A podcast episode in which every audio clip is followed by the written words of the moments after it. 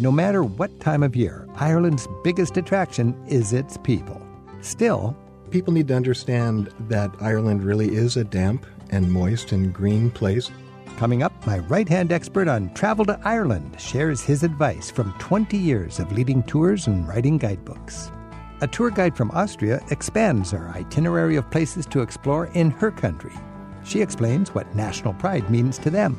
I mean, the Austrian identity is very young. It's uh, only after World War II that the Austrians perceive themselves as clearly what they are now. And my TV producer takes us further behind the scenes in how we made my new public TV art series. It's just a kind of synthesis of not just European history, but for us, it's 22 years of actually working and bringing all this stuff together and then in giving it meaning, giving it context. Come along, it'll be fun. It's Travel with Rick Steves.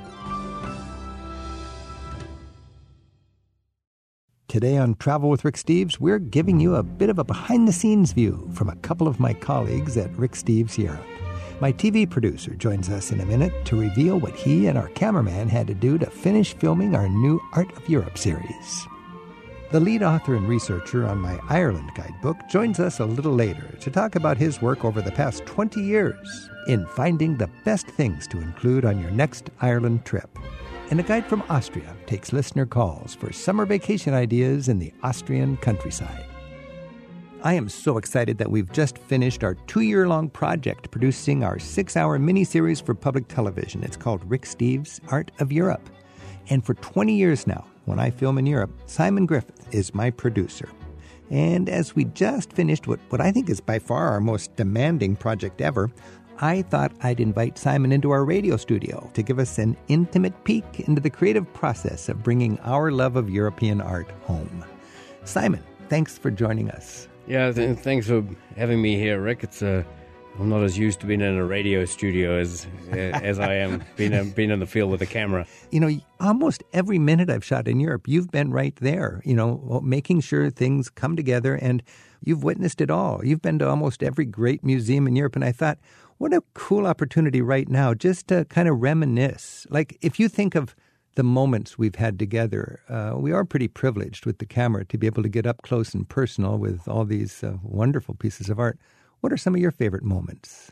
Well, certainly the word privilege comes to mind because, I mean, sometimes, or quite often, in fact, we end up having to be shooting these amazing pieces of art while the museum is closed. So we end up being alone in the museum. So, like, alone with David in Florence. I mean, it's just extraordinary experience to be standing there with just just the three of us looking at oh, this amazing piece of art. fair because most people wait in line for hours and hours, and then they pack in there, and it's hot and sweaty. And we were, I remember, it was, it was cool, it was quiet, and it was just you, me, the cameraman, and David. Yeah, I mean, these really are extraordinary moments because not many people have uh, get to share this. In, in fact, like with the the Last Supper we were able to, we were given special permission to actually illuminate it with our lights. So we're standing there again alone. Special permission. I, the way I remember it, we asked the cleaning lady if we could plug our lights in. it was just like a the moon shot, you know. Oh, we've got our lights here. Can we plug these in? Just it'll help the colors pop. And she goes, "No problem." Yeah, that's true. That that was the odd moment in that case. And this thing just just lit up. And just suddenly all these colors, which you don't really see when you're right. there as a tourist. Suddenly, it was it was illuminated, and, and we both thought millions of Americans are going to enjoy the Last Supper more beautifully than they can imagine because that cleaning lady let us plug in our lights. And you know, they don't. You can't have flashes that disturbs a, a painting. But we always say our lights are. Don't you say they're like cool lights? so we illuminate with, with because they're all works of art we have to be very careful they're all leds now so they're actually right. physically cool a lot of times it's great to be in a museum when it's closed, and sometimes that's the only time they'll let us be there. But the problem is the museum's empty and we need a body. And we see you uh, from behind enjoying a piece of art or something like that. Uh, you've got a little following, actually, because you're the mysterious bearded man who never talks on the TV show. And sometimes it's just awkward to have me eating alone, so you have to get on camera. You don't seem to enjoy being on camera very much. No, I'm, I'm definitely the reluctant extra you know, my arms fall down and I just say, okay, it'll be me. and I just sit there. But your role as the producer, in, in a nutshell, what does the producer do? Well, there's sort of the three stages of the production. I mean, there's the pre-production where we're trying to set everything up. We have a schedule, um, permissions, uh, p- permissions, getting permissions, especially in art galleries. Mm-hmm. That's a huge deal. It's one thing just to be in a right. in a square in Rome, but to get permissions is is a big deal. So we have to do that, and then once we're there, we have to shoot what we need to shoot for whatever the show is. And in this case, that's to cover the script. To cover the script, and then for me as a producer when we come home, I work with my editor, who's amazing, and we, we piece the whole thing together and hope that we didn't miss things. And also, I'm glad you're there in the field because you saved me from sabotaging my own shows by being too goofy. well, it's it's a matter of like all these things, like finding a balance. Finding because, a balance, mean, yeah. Having fun while you're in Europe is one thing, and then just having it captured in, in TV, and then that's the way it's going to be for the next you know ten years is another thing. And so, thank goodness you're good at that because we've got shows that are ten years old that feel like they were shot yesterday because you saved them from being too timely. They need to be timeless. Uh, just we've just got such a great team, and it's such a blessing to have public broadcasting to have a, a platform for this. This is Travel with Rick Steves, and we're joined by Simon Griffith. And Simon is the producer of our public television series. He joins us now to just reminisce about the biggest project for us yet, producing our six hour miniseries called Rick Steves' Art of Europe. I want to talk just about the fun we had covering the script, because it, this is the greatest art of Europe distilled into six hours, and it's like a jigsaw puzzle, and we got to fly to Europe and find all the pieces. Yeah, it was uh, it was a heck of a uh, an opportunity because I mean we have this massive archive of, of incredible art that we've right. that we've been collecting for over twenty years. But then for this series, we had to, in order to tell the story, we had to fill the gaps with with art. We didn't get enough of this, or we didn't get that, or we didn't we didn't shoot that. So we have to make. Uh, we made several trips back specifically to avoid the piazzas and all the gelato and cafes and all the stuff that we might normally do in a in a destination show, and we had to just say, okay, what museum are we going into now? Because you can you can shoot a great Rubens, and you can come home and think that was beautifully covered, and then you can go back and think you write a script and, and it refers to pudgy winged babies. Well, we didn't focus in on the pudgy winged babies, and I, you know me, I love my pudgy winged babies. so, so so then we have to go searching, We're running around, running around a, this amazing museum in, in, in, Vienna looking for a painting of pudgy winged babies. This is, I, this is my, my fun. While you and Carl are shooting, you know, very slowly and thoroughly these great pieces of art, I'm running around the museum with a little checklist. Okay, pudgy winged babies, uh, gold leaf mosaic chip, uh, hidden self portrait. Uh, you know, all of these little things to, like you said, put the last piece of the puzzle in. And, you know, we did have limits. I, I, remember in Vienna we did a little bit of a cheap trick. We didn't go to Moscow to talk about uh, socialist realism, uh, which I like to talk about, but we did find that monument there to the Russian soldiers that the Russians made Vienna put up after World War II. And today, it's surrounded by Ukrainian colors, wasn't it? Yeah, yeah. It was strange to be there because I mean, in such a, a politically fraught time, and you know, here's this Russian monument with all these people who painted the background, uh, the Ukrainian colors. So, like a lot of things, you know, we have to shoot around things so that right. we don't draw attention to it. Yeah. And uh, so, but but it, it, did the trick, and we got to talk about uh, art as propaganda during the USSR, and then we went to Rome and we hit it during that G20. Oh, the G20! Oh my goodness! I mean, who would know? What are the odds of this? So there's a G20, and and of course, all they all want to fly around as like uh, political tourists looking down from their noisy helicopters. we were in the we were in the forum and we had to wait as the president of Tunisia was flying over in his helicopter to get a look at the Colosseum or something. And it takes a long time for the sound of a helicopter to go away before we can start filming again and before the next helicopter arrives. and and we had the uh, the cronyism and the corruption and the bureaucratic frustrations of Rome. I remember we wanted to get permission to get into the forum, I think, with our tripod. Sometimes you can take the camera, but you can't take the tripod. We needed the tripod. And the tourist board said, well, we need a, a host from America to help us film a, a, promotion for tourism in Rome. And it was pretty clear. If I would dedicate Yeah, an hour was- of my a time to doing It this, it was going to be a deal going down. so what am I going to do? Uh, okay, where do you want me to stand? What am I supposed to do here? And then they let us into the forum, yep, it was a deal, and we got into the forum. We got what we wanted, and is it really was beautiful. And then we went to Athens, and in Athens, more uh. more frustrations. I think that was because of a, during COVID, people just are not answering the phone. Oh, it was it was just so difficult to get hold of anybody, and and it's understandable. I mean, offices were closed and everything, but my goodness, it was like we were just hitting a brick wall in Athens, and then that was the case where eventually it just went to. I'm going to call the American ambassador, who just happened to know you, happened to know the show, happened to like it, and suddenly wheels started turning. A few phone calls on their end, a few emails, doors open literally and figuratively, and, and we got got access to this extraordinary art in Athens. You know, we did this. We did one hour for each of these, from Stonehenge to Picasso, and breaking it into six hours as we did. But in the end, we wanted to get into the fun and the interactiveness of modern art. You know, and we really were looking for something interactive, and we had to always be aware of that because we didn't really have anything in particular in mind.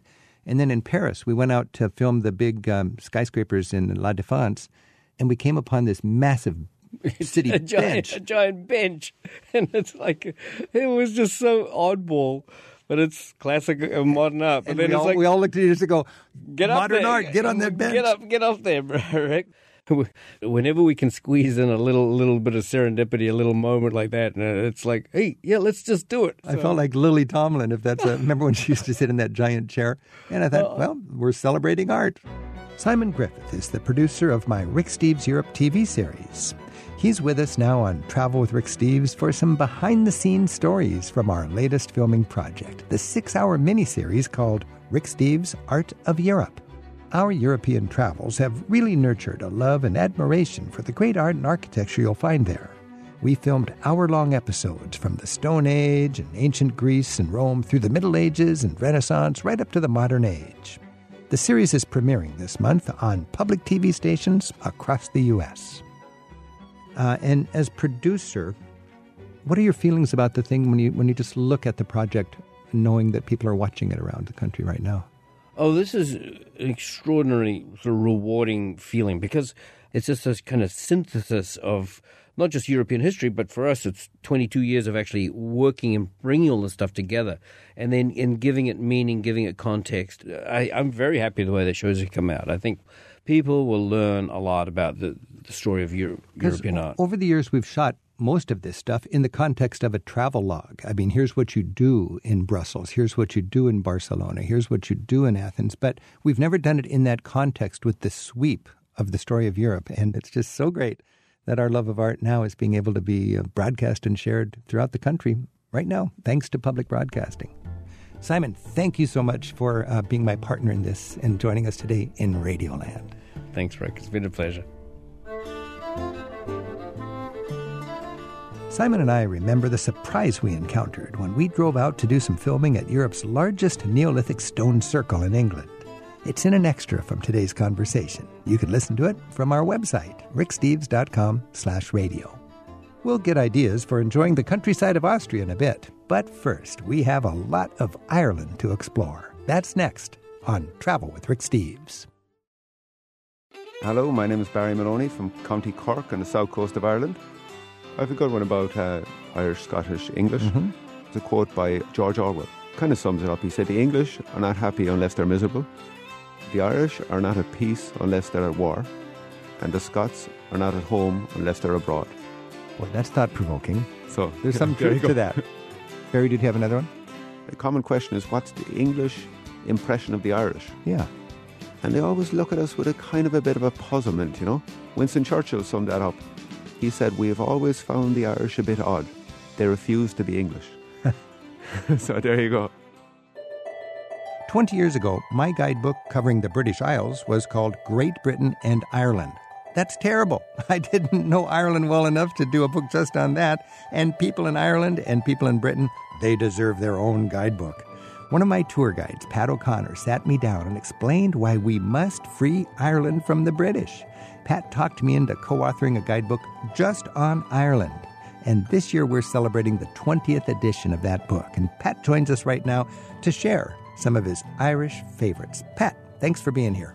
Great to be here, Rick. Thanks. Boy, Pat, you have you travel all over Europe, but you have a certain passion for Ireland. How, how many tours have you led for us on Ireland? Uh, in the mid 70s, 75 ish. 75 like tours, that. the yeah. best of Ireland. You've been doing that for over 20 years. I'm so thankful you cornered me in my office that day and, and woke me up to the need for an Ireland guidebook, and you've updated it with passion. What have you learned from your tourists? Uh, what they enjoy the most? What, what experiences provide the magic moments? You know, we always ask people, what are your magic moments? And what are your challenges uh, as a guide? What, what have they been as, as you've worked with your American travelers, uh, appreciating Irish nature and culture? What are the highlights? Well, so people need to understand that Ireland really is a damp and moist and green place. It wouldn't be so green if it wasn't damp. You're as far north as the Alaskan Panhandle. So beach lovers, sun lovers, really they're not drawn to Ireland initially. But the people, I know the people are just the amazing thing that really grows on you. There's no Eiffel Tower, there's no Alps or Colosseum, but the longer you're there, the more you connect with the people. And particularly musically and in pubs, that's where I find the magic happens. So this is really insightful, Pat. It's like to me, it's a lush island, and that comes with rain. Obviously, we live in the Northwest. I, I love the evergreen state, and I feel like I live in a terrarium. You don't complain about the rain. The Yeah. rain is a blessing. Yeah. and the same in Ireland. And you've got that conviviality. And uh, when I think of the places where I know the most people, you know, per mile in, in all my years of researching, Italy and Ireland. There's something about that joy of life, uh, that accessibility, that let's just get together and chat. You Yeah, know. yeah, Now yeah. you've been doing this for 20 years. How, how has Ireland changed? Would you say in 20 years? Well, there's many more cars on the road now. Uh, Rick, Ireland became more affluent in the last generation or two. And when I first started traveling there way back in 1981, there'd be one family car. And now, just like in the States, mom and dad each have a car, and the eldest uh, youngster may. So it's become traffic congested, especially in Dublin proper. The economy has certainly gone up and down. I mean, I remember the bleak days when everybody was on the dole. It seemed like, and they were frustrated. And then, you, and then you got the Celtic Tiger economy, and then that crashed. And then where are we since that? Because we had that huge spike up with the Celtic Tiger, and then it did come down. It was It kind did. of a bubble. It did. And where are we now? Would you say with Ireland's economy? Ireland really recovered from that faster than other nations uh, that were having uh, banking problems. For example, Greece was on the griddle as well at the same time. And the Irish really responded um, very responsibly financially, and they're back on track. And they're savvy businessmen um, all the way across the board. Because for a lot of international companies, they see Ireland as a great place to set up because of the um, The low tax rate, the corporate tax rate. the is- corporate tax rate yeah. and the availability of educated people who are not that expensive to hire. That's right. English speaking, educated uh, people that are uh, not that expensive to hire. And Ireland is the English speaking country that uses the euro. Um, so, in terms of business, With Brexit, that's a huge deal. that's right. That's exactly right. so London exits the scene from the in the financial world as far as EU is concerned, and suddenly they need a. Uh, there's a huge advantage when you're international banking with uh, English, Yeah. and Ireland is there. That's right.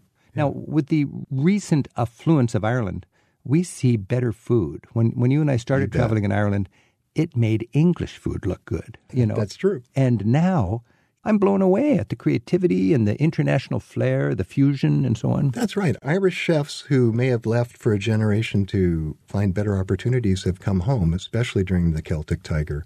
And in a town like Kinsale or Dublin, you can find some really gourmet restaurants that uh, hold their own against uh, most other big European. You can still go to a run of the mill tiny town in the countryside and have just one pub to eat in. That's right. But And- you go to a, a, resort town, a wealthy little town on the south coast like uh, Kinsale. Kinsale, yeah, Kinsale is a, a, a beautiful little coastal town that attracts a lot of yachters. Uh, so there, uh, there's a fair amount of money that comes in and out of Kinsale in a way.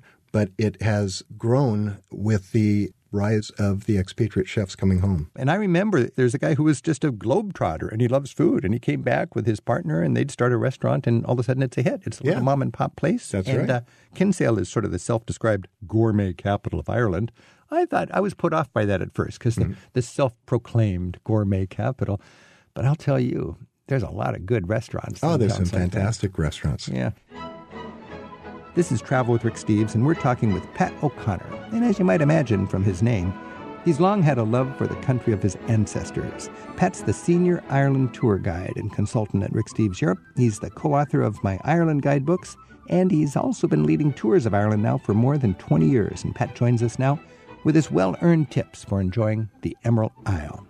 Pat, you know, for ages, when people thought of Ireland, they thought of the Troubles. Uh, you know, the, is Ireland united? No. The northern part of Ireland is ruled from London, and the southern 75% is independent and ruled from Dublin.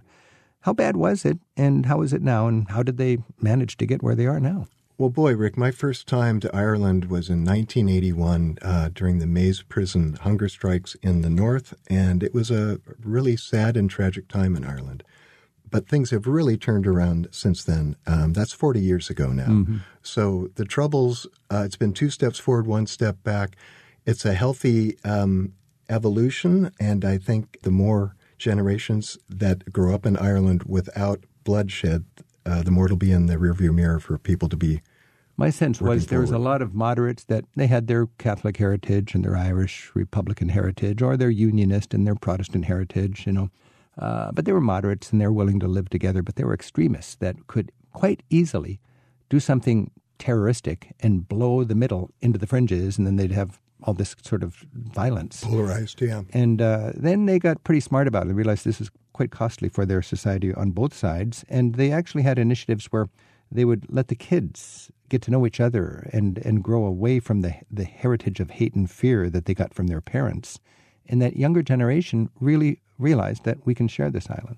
You know, Rick, they had camps for both Catholic and Protestant kids mixed together uh, to try and, and alleviate this. And it's not an easy process, but it is getting better. Would you say it's safe to travel in the north of Ireland now? Absolutely. No concern. Really. Absolutely. And I think the northern Antrim coast is as pretty as any part of Ireland, so oh. don't avoid it up there. I have, as a matter of principle, when I think of a trip to Ireland, it has to include the north. There's no reason not to go up into the north. And uh, in the future, do you feel like it's solid or, or do you feel like it's fragile? The peace. The peace? Yeah. I, I, do think it's solid, but I think that the Brexit tension is um, an irritant right now, and it's not going to really affect travelers as much as it's going to affect business. It's a tariff thing at the border. I don't see them um, checking passports, but because from up until now with the EU, with with Britain in the EU before Brexit, they had that beautiful free trade. That's right. And now something that is fundamental to Brexit, the, the exit of Britain, is you don't have free trade, and that cuts Ireland in half from a trade point of view, which it is does. a complication. It does. It'll be interesting to follow that. Pat, when I think of Ireland, I think of, of the gift of gab. You know, um, I, I, met a guy, I think you know him, Eamon O'Rourke, and he, he picked me up when I was hitchhiking when I was a kid. Uh-huh. And uh, I was just reading my journal. I hadn't read this journal for literally 40 years, and I thought, I'm going to try to get a hold of Eamon. And I remember he was just in, in his little town Castlewellan in Northern Ireland. Uh-huh. He was Eamon the plumber. I mean, because there's two Eamons. There was Eamon the carpenter and Eamon the plumber. and I, I, remember even way back then, I came into the town and I, I would go, is, is, do you know where I'd find Eamon? And they'd say, Eamon the, the plumber or Eamon the carpenter? And it's so fun to think that they're so yeah. intimate that way. Uh, but I found Eamon on the phone, and, and we just rekindled our conversation just, just last year. Oh, yeah. Uh, from what we had 40 years ago. And I remember hanging out with him and – we'd be in a conversation and and the, the sun would set, it would get dark, and we'd forget to turn on the lights. We'd be talking in the dark. It was just so enthralling, the conversation. What's your best trick for meeting locals and having those kind of person to person memories? You know, asking people for directions is truly a way to connect and also asking them to take your picture when you're somewhere where you can't take a picture of yourself and you ah, start a ah. conversation that way. Just a little excuse. Yeah. You know, ask somebody for if you're walking through a town, stop and ask them a question and then be open to chat. That's right. That's right. Uh, you, you see somebody and you, hey, could you do me a favor? Take my picture here. And then you say, I love your town. What's the story? Yeah, yeah, exactly. You know, Rick, on my first trip in 81, I was out on Inishmore, one of the Aran Islands off the west coast.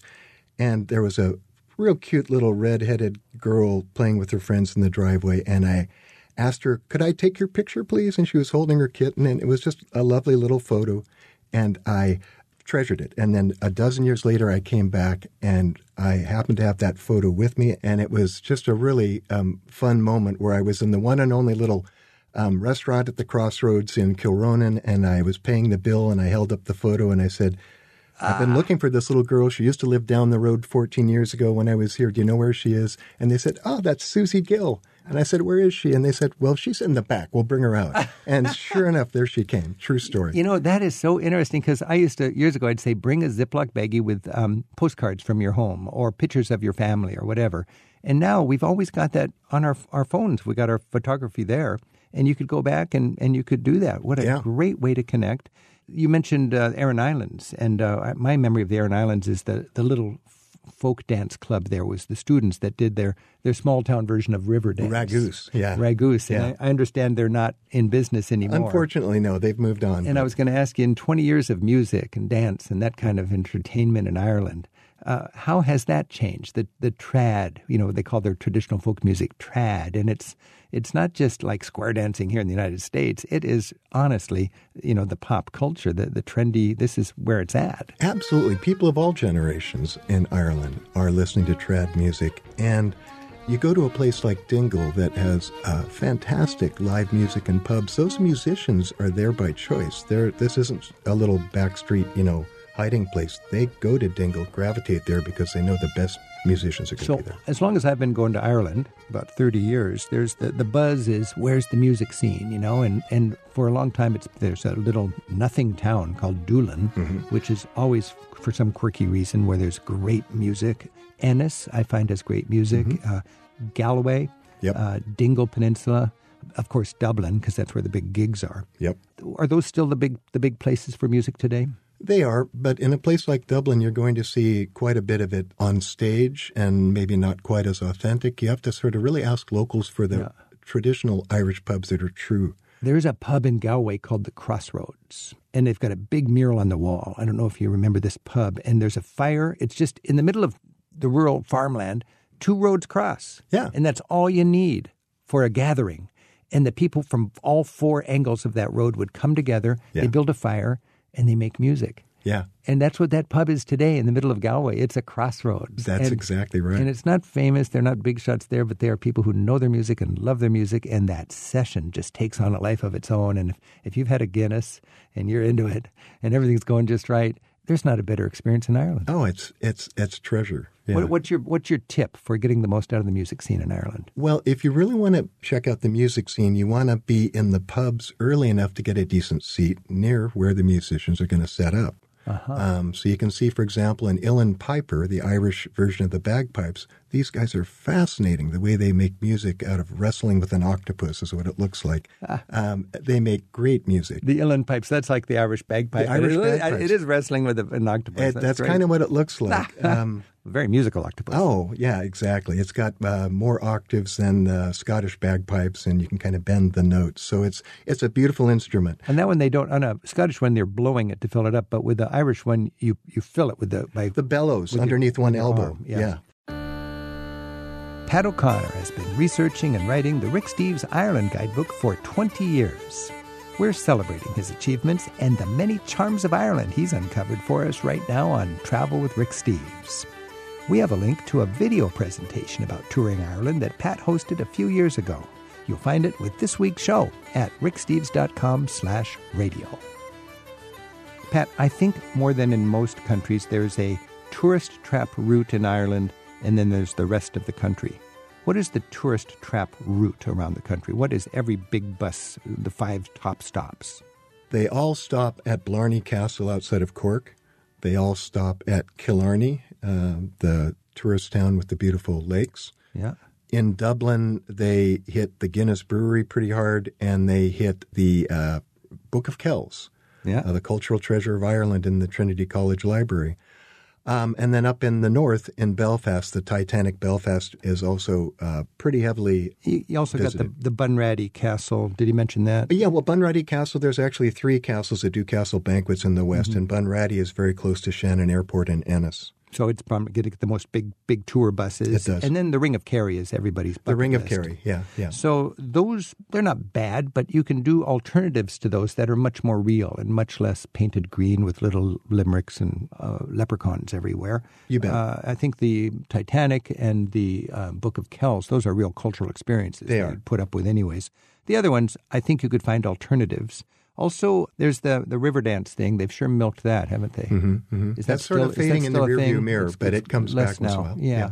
And then you got famous names in Ireland. It's so interesting. I mean, people just want to go to Tipperary because they've heard of it. Right, What are the big famous names that you can say, well, it's a nice name, but you don't need to go there? Well, Limerick and Cork, God bless them, um, are household names. Uh, but I'd rather be sleeping in Kinsale than Cork. And Kinsale is just a half an hour down the road and closer to the airport.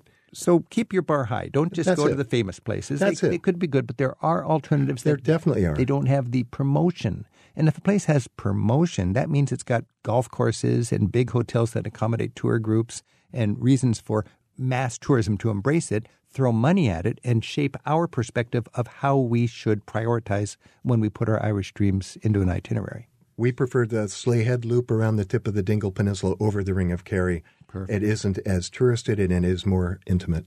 Pat O'Connor, it's so fun to talk to you and to celebrate Ireland. I know Ireland is special to you. It, to me, it is. I love all of Europe, but it is so uniquely lovable. It was never conquered by the Romans. It's the only former colony in Europe, I believe. That's right. And it's a, it's a place with a small population and, and a huge diaspora. I mean, what do they say? There's 30 million Irish Americans? Uh, over 40 million. Over yeah. 40 million. Yeah. And it's so it's a, a an amazing island in so many quirky ways. What is your explanation for why Ireland is just so darn beloved? Well, I, I know it sounds cliche, but it truly is the people. I mean, when you meet an Irish person overseas somewhere, maybe not in Ireland, they really stand out and you find yourself attracted to conversations with them. Now go to their homeland and let their pride show. And all the way across the board, the people are the real treasure. And that's our challenge to connect with the people. And it's easier to connect with the people in Ireland than anywhere, Anywhere I've else, ever Rick. been. That's so true. Patrick O'Connor, thanks so much for being with us and happy travels on, on, on more great adventures. Thank you, Rick. Ireland. It's my pleasure. It's actually the second city of Austria, not far from the borders of Slovenia and Hungary. A tour guide from Graz tells us about the corners of Austria where you'll find vineyards, castles, and champion horses grazing on green hillsides. Andrea Wolf takes your calls next at 877 333 7425 as we explore the fine points of Austria beyond Vienna and Salzburg on Travel with Rick Steves.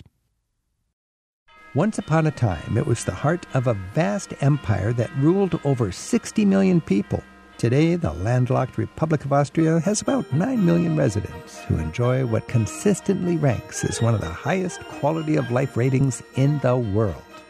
Of course, its main city, Vienna, is a must see capital for Europe. But for tips to get us further out into the country, we're joined now by Austrian tour guide Andrea Wolf. Andrea, thanks for being with us. Thanks for having me. Now, Americans all know to see Vienna, and we know to see Salzburg and side trip into the Tyrol. How can we get a more complete look at your country, Austria? Uh, if you travel further south, for example, there's a few more regions to discover uh, Styria or also Carinthia.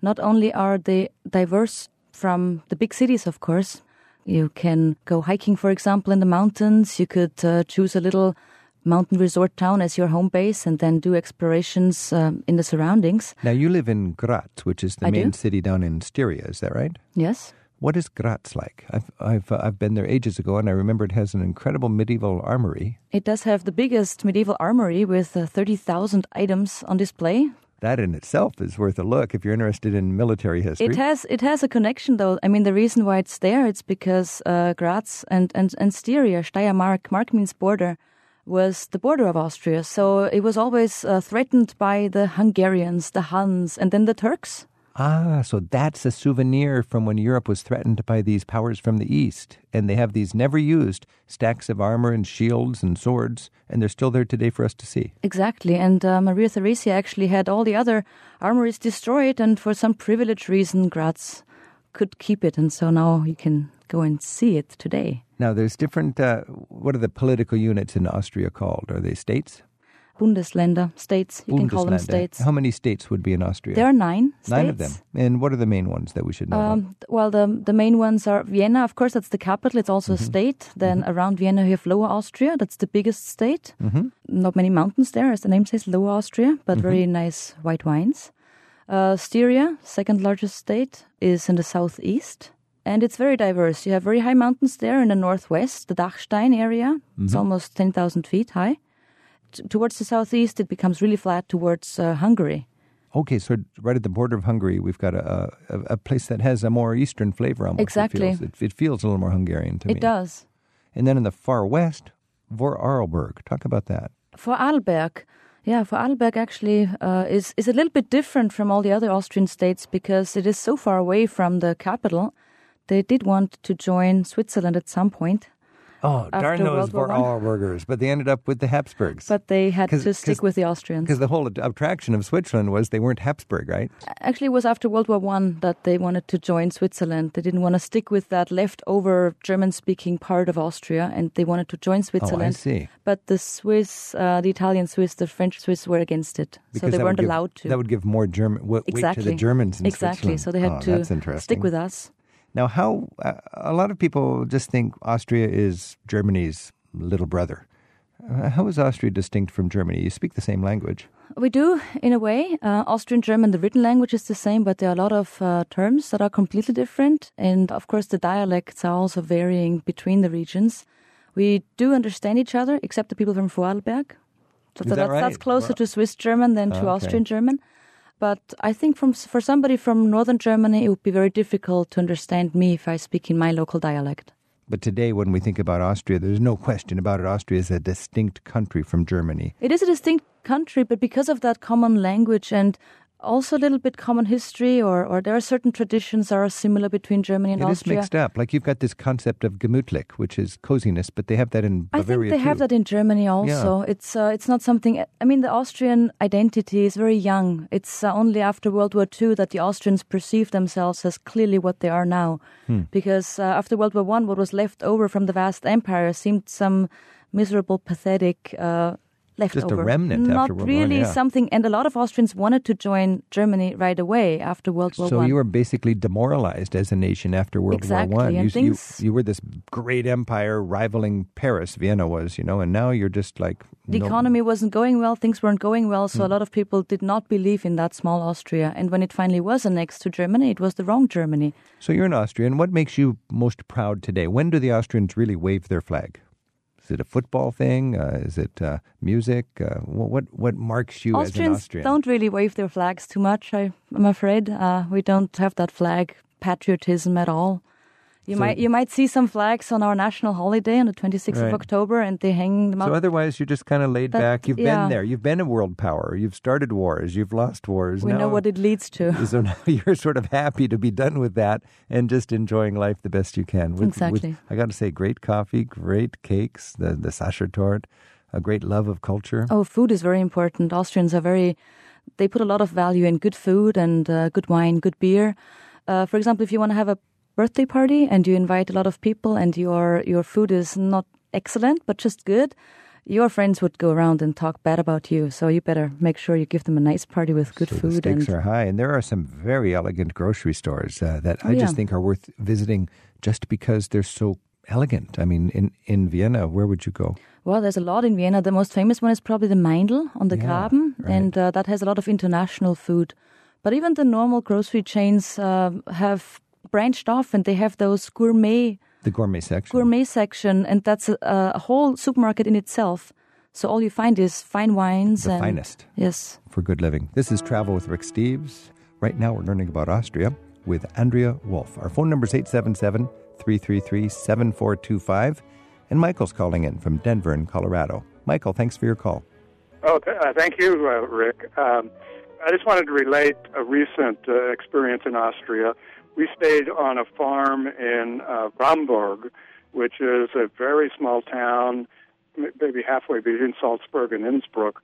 But the farm experience is something I would really recommend to your listeners. Uh, Now, Michael, this is a bed and breakfast, so you actually uh, were um, driving around and you found a farm that was renting out rooms to foreigners? Yeah, well, yeah, I found it ahead of time. There's several good websites that uh, you can find farms in uh, in Austria, and uh, yeah, so it's sort of a bed and breakfast. But the farm was was way up on the mountain and with spectacular views of the valley and the town.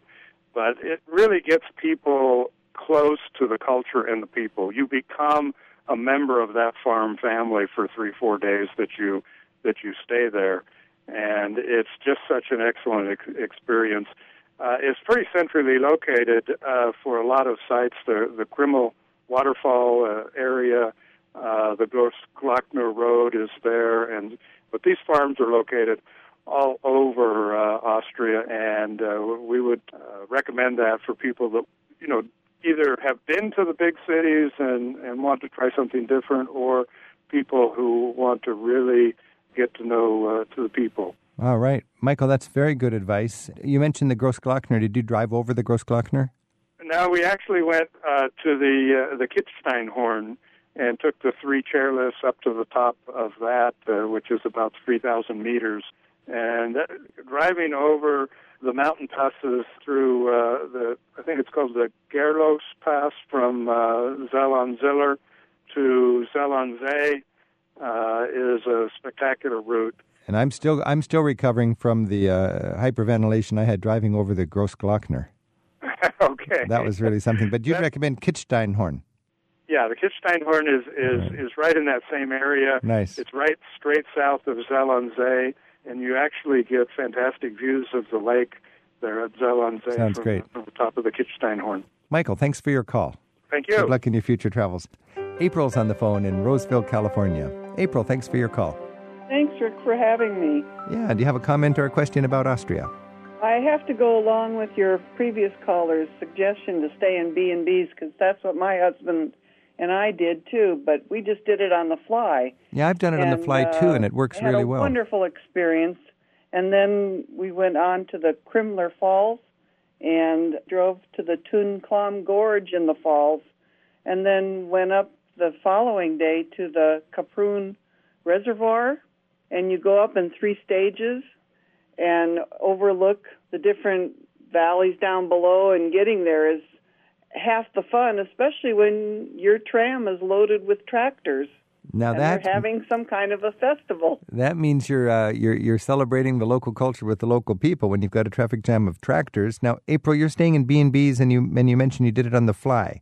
Michael said he used a B and B uh, web uh, booking service. I, I've just driven around Austria, and you see the signs out, and they say very clearly if they have rooms or not. Is that how you found the B and B's on the fly? Exactly. That's and fun. we've just had such good luck that I don't think that you're going to have much of a problem there. No, I don't think so either. Thanks for your call, April. Thanks. Andrea Wolf is our guide to Austria right now on Travel with Rick Steves. Andrea is based in Graz in the southeast, and she's helping us explore more of the country after we've enjoyed fine walks in the elegance of Vienna and strolled through Mozart's Salzburg. By the way, our conversation with Andrea was recorded before the start of the pandemic. Sally's on the phone from Lavelle in Pennsylvania. Sally, thanks for calling in. My pleasure, Rick. Last summer I had a pleasure of being in Austria for midsummer, and I had some local Austrian friends who suggested we go to that, that all the different villages, many of them have midsummer celebrations, and we went to a little village in the Ennstal River Valley called Gröbming, where there was just the local people with a bonfire and then the little boys doing I believe it's called slap dancing around the fire. And while we're sitting there having something to eat at a picnic table the little girls came around in their dirndls selling little bouquets of what were called Sonnenblumen which were a compilation of all the little wildflowers of the area. And I later learned that each flower represented some quality or wish. Oh, or that's happiness. beautiful. I, I- Yes. now, this is a midsummer, so would that be like uh, June 21st or something around Yes, there? so at summer solstice, apparently all over the communities have a bonfire. So even while we were sitting in this little village, you could see lights on the mountain up high where bonfires were being made by different communities. And just like in Scandinavia, they have the maypoles. And Right. here Austria had these bonfires and dancing and the Sonnenblumen bouquets. Yeah, when you get into the small towns and you just see something going on, you can stop and have an incredible time. I, I hit a festival like that once, and the local uh, marching band was all dressed up in their lederhosen, and they were performing on the main square, and, and mm. the girl was running around with the bucket taking donations, and anybody who gave a donation would get a, a shot of schnapps from her. Hey, uh, Andrea, when you think about Americans enjoying Austrian culture like this, what is the, the thought about the traditional clothing? Because we think of women in dirndls and, and men in lederhosen. Are people still wearing this? It, it is actually coming back. It was uh, completely out of fashion until about 10, 15 years ago and um, more and more people are wearing them again. Hmm. Not not every day to work, but you would wear them uh, maybe if you have a birthday party invitation after work. You don't get home to change, mm-hmm. and uh, you just show up in your dirndl and you work in the office in the dirndl and you go directly to that party.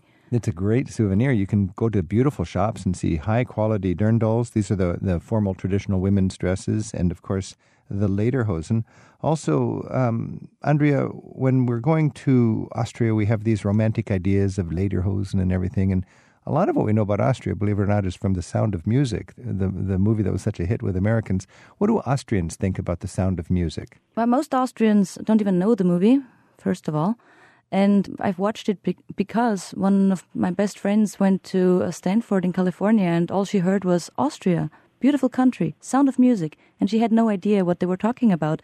So I kind of uh, didn't sign up for it, but we went to a charity movie presentation at the Anglo American University in Graz, where they showed the sound of music. And I went with a friend, and we both were clueless what the movie was about and uh, that it lasted so long and there was singing involved. So it was not exactly what we expected. And so you're Austrian, and this movie teaches Americans what Austria is, and you've never even heard of the music. And when you saw it, does it give Americans an accurate impression, or is it all fanciful and romantic, would you say? Well, I mean, the music is not uh, Austrian, it's all American. And, uh, purely, uh, and genuinely we, American. And when they sang uh, Edelweiss, I, I thought Same. that was the national anthem of Austria. Not quite. No, that's also American. You song. don't even. So Austrians don't even know the song Edelweiss. No. Oh, break my heart. Sorry. Good for us to know about that, isn't it, Sally? Yes, and I, I have a question.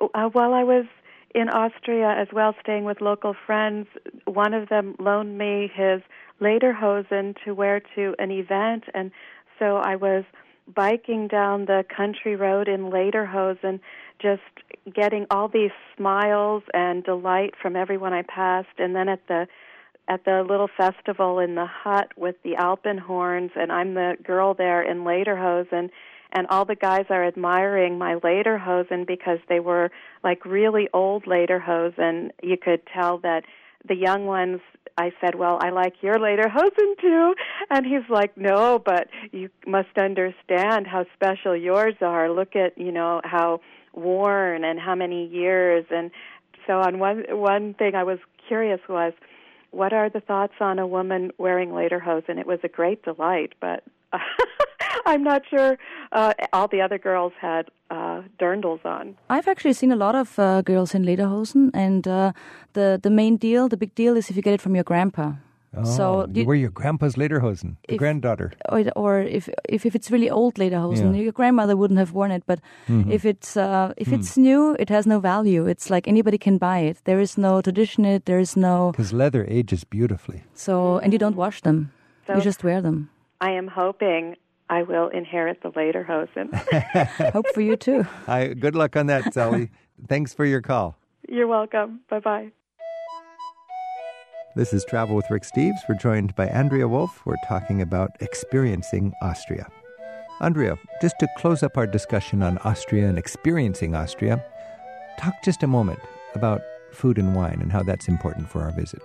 Uh, when you come to Austria, I definitely recommend that you go and drink only Austrian wines. Forget about all the other countries. When you're in Austria, drink the Austrian wines.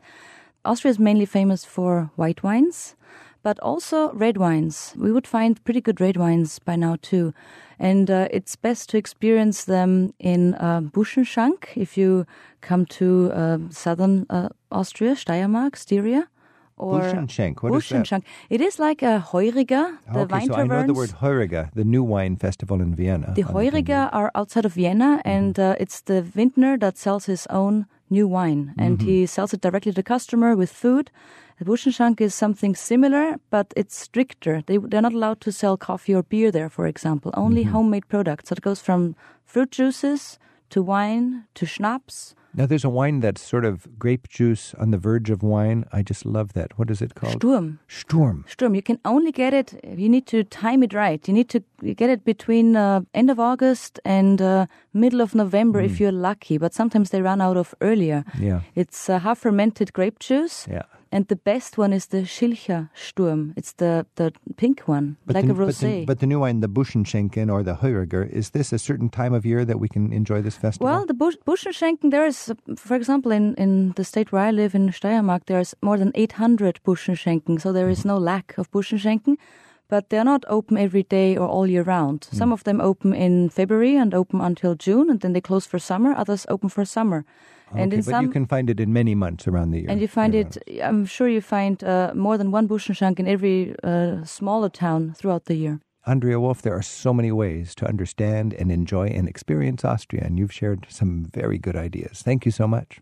You're welcome. Thank you.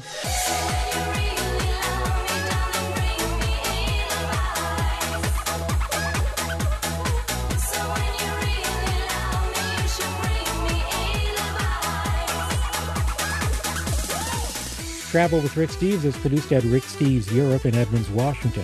I'm the executive producer, Tim Tattan. Our associate producers are Casmara Hall and Donna Bardsley.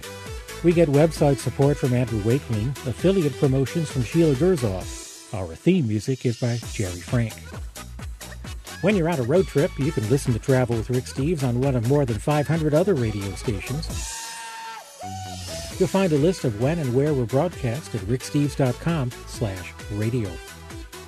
We'll see you next week with more Travel with Rick Steves. My Facebook friends are a fun community of curious travelers, and you're invited to join in. To stow away with me in my work, play, politics, philanthropy, and travels, follow me at Rick Steves on Facebook.